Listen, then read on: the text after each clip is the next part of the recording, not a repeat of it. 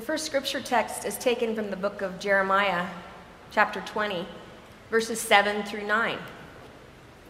O Lord, you have enticed me, and I was enticed. You have overpowered me, and you have prevailed.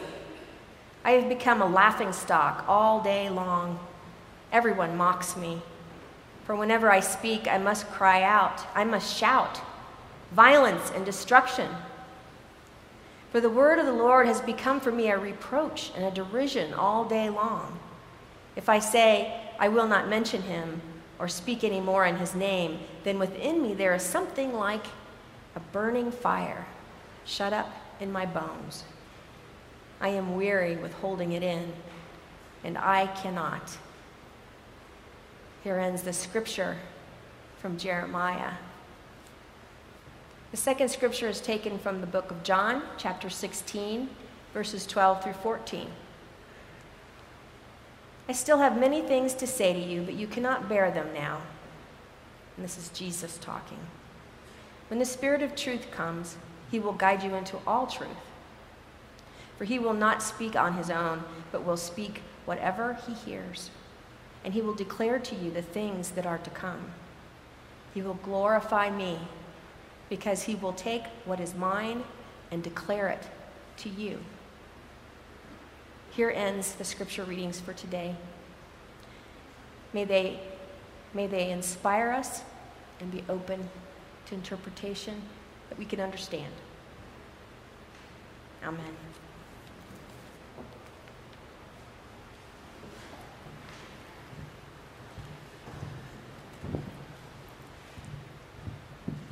As a young girl growing up in a conservative church, I've spent a significant amount of my life in trouble. Usually, this was for asking questions everyone had tacitly agreed not to ask, but somehow I missed that memo.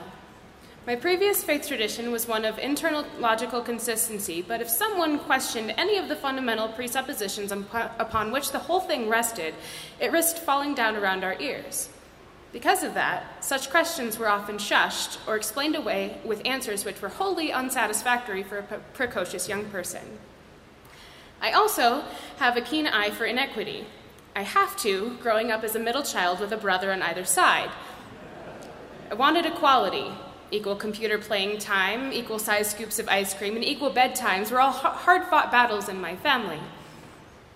These things together make it no surprise that when we talked about the Apostles' Creed in catechism class, I picked up on the fact that the Holy Spirit doesn't get as much airtime as the Father and the Son.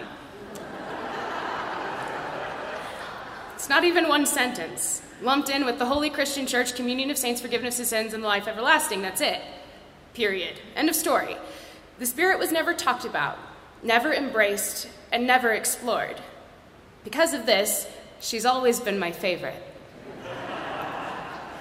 For those who follow the traditional liturgical calendar closely, last week was Pentecost, and this week is the first Sunday after Pentecost and is known as Trinity Sunday. Pentecost, in theory, is supposed to be a celebration of the Holy Spirit, who, according to the book of Acts, descended like tongues of fire onto the disciples, enabling them to both speak and be understood, in spite of the fact that there were innumerable foreign languages represented in Jerusalem that day, everyone present heard the gospel in their own native tongue. Today, I would like to explore what it might look like for us as individuals and us as a church in the community of Colorado Springs to live the life of the Spirit, thereby using this liturgical occasion of Trinity Sunday to honor the person of the Trinity who usually gets sidelined because she's inconvenient, uncomfortable, and mysterious. My favorite word for the Spirit is the Hebrew word ruach. The Hebrew phrase ruach Elohim is most often translate, translated as Spirit of God, but could also be translated as breath or wind of God. Culturally, we often speak of divine inspiration. The word inspire means literally translated from its Latin roots to take in breath. The text from Jeremiah chosen for this morning echoes the story of Pentecost and uses imagery of fire to describe the work of the Spirit. Tongues of uh, and it echoes Pentecost. Tongues of fire, when pointed outward and used for relationship, and fired in the bones if stuffed down, held back, or silenced. These two images, breath and fire, grant unique and vital insight into facets of who the Spirit is and how she works. They are elements of movement and vitality, the fire and that which feeds it, and I submit that they are analogous to both listening and speech. Often within biblical text, the Spirit is subtle. She appears gently and quietly after all the bluster and noise has finished. She subverts expectation, opting to tap unlikely people on the shoulder and encourage them to speak. She has a mysterious, disruptive, seductive way about her. She lures people out of their comfort zone and into what she is calling them to be. Jeremiah paints a detailed picture of what it's like to be called by the Spirit. He says she is enticing. She draws him in, speaking directly to his soul in whispers and soft breezes, which takes attention and listening to discern. Once she has his ear, though, she is quiet, but she will not be ignored. She moves him to speak, and speak he must. To do any other is to deny what he is being called to do, be a prophetic voice. The words of the prophet in the Hebrew, uh, of prophets in the Hebrew Bible were disruptive. Time and again in these stories, the prophets in the Spirit spoke out against and challenged the way their communities operated. There were a million reasons not to. It's natural and understandable that they might be afraid of saying something which would rock the boat or disrupt the way their contemporaries were living. They were no one's favorite people. Many of them were ostracized, mocked, threatened, persecuted, harmed, and even killed. Immediately before this passage in Jeremiah, he was in the stocks because he had spoken out. To be a prophetic voice is serious business. Should Jeremiah choose to answer to his fear, though, and ignore or resist the call to speak, he experiences, as the text tells us, something like a burning fire shut up in his bones. He has a calling and a purpose, and he must fulfill it, or it becomes too painful to bear. In the face of all that threatens him, he names the evil he sees in his country. He protests and thereby changes the face of his community, even though it costs him dearly. The United Church of Christ has used the slogan, God is still speaking, since 2004. We as a faith community affirm what Jesus says in the text selected from the gospel attributed to John God is still speaking. More will be revealed to us. There is discernment to be done through the Holy Spirit, and there will always be more to seek and to understand. This passage, too, is a disruptive concept. It challenges the idea that what we're doing now is the final revelation. It points us forward toward relationship and discernment, asking us to be flexible and receptive to the voice of the Spirit as more is revealed to us. Built into our sacred text is the idea that divine inspiration and revelation is ongoing and available to all who seek life in community and in the Spirit. God is not silent, dead, or abandoning us. Christianity, though it may not look the way it did before, is still a vibrant source of this information, is inspiration. It is this conviction that God is still speaking in and through us that draws many of us to this denomination and this congregation. First Congregational Church has long considered itself a prophetic voice in the community of Colorado Springs. By adopting the just peace and open and affirming designations, we have offered a different narrative of Christianity to our town and committed ourselves to the work of dismantling structures of oppression as we see them operating in our world. We oppose injustice and support those doing the work to bring about the kingdom of God, a future we can dream of where all, no matter what, are free to thrive. We are, as Paul Tillich would put it, committed to the Protestant principle by crying out against injustice, we are living fully into the spirit and mission of the Protestant Church, pushing back against institutional oppression and proposing a new way to live and be together in community. We, with the help of the Holy Spirit, are constantly redefining what it means to be the church in the face of opposition and resistance. For many of us, to do any other would be to fundamentally deny how we make sense of our Christian faith. This work is a sacred duty and we take it extremely seriously, though it may at times put us at odds with other Christian churches in town.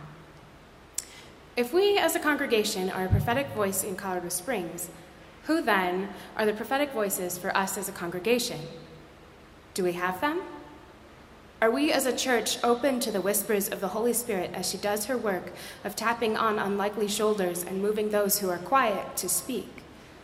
When they speak, do we hear them for what they are, or do we react as Jeremiah's contemporaries did, laughing at and ridiculing them? Do we silence those who disagree with us because their perspective is challenging or makes us uncomfortable? If we truly believe God is still speaking through us as a community, the question must be asked Are we listening? Can we hear? Perhaps you are one who the Spirit is moving to speak. Are you answering to your fear like Jeremiah did? Do you keep silent and shut your thoughts or opinions inside because you fear what your fellow church members will say? Are you afraid of disrupting the institution of this church because of what it might cost you? If we are to maintain a reputation as a prophetic voice outside these walls, how much more important that we both raise and listen to the prophetic voices within these walls. In this way, we must practice what we preach, meeting each other with courage and humility, emboldened by the Spirit to be both breath and fire, listeners and speakers. Both are necessary components to life in the Spirit. This is a comfortable prospect for no one. For those of us currently in the position of listening to the Spirit and to each other, it takes laying down our defenses and being open to change. It takes discernment. It takes respect for the other as a potential voice of God. It takes being able to hear and act on what the prophetic voice may be saying to us, even if it's uncomfortable or challenges our convictions or deeply held beliefs and valued traditions. For those of us currently in the position of speaking, it takes trust that our voice is necessary and our opinion matters.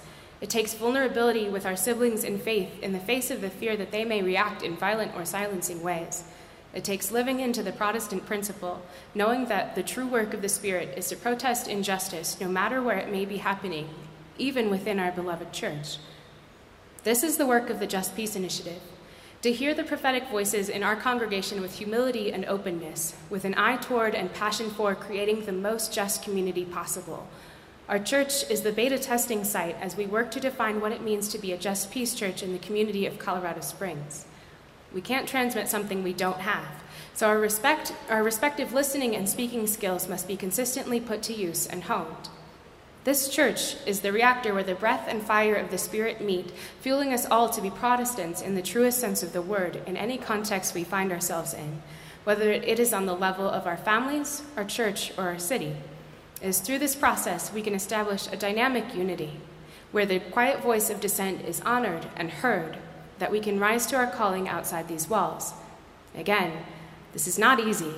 It's de- destabilizing by nef- definition there will always be something new to address within any institution we're part of. There will always be injustice. There will always be the work. Tillich goes on to write that a true Protestant church which lives into the Protestant principle bears the spirit, but not the exact image of the church that came before it. By definition, it changes as it refines itself.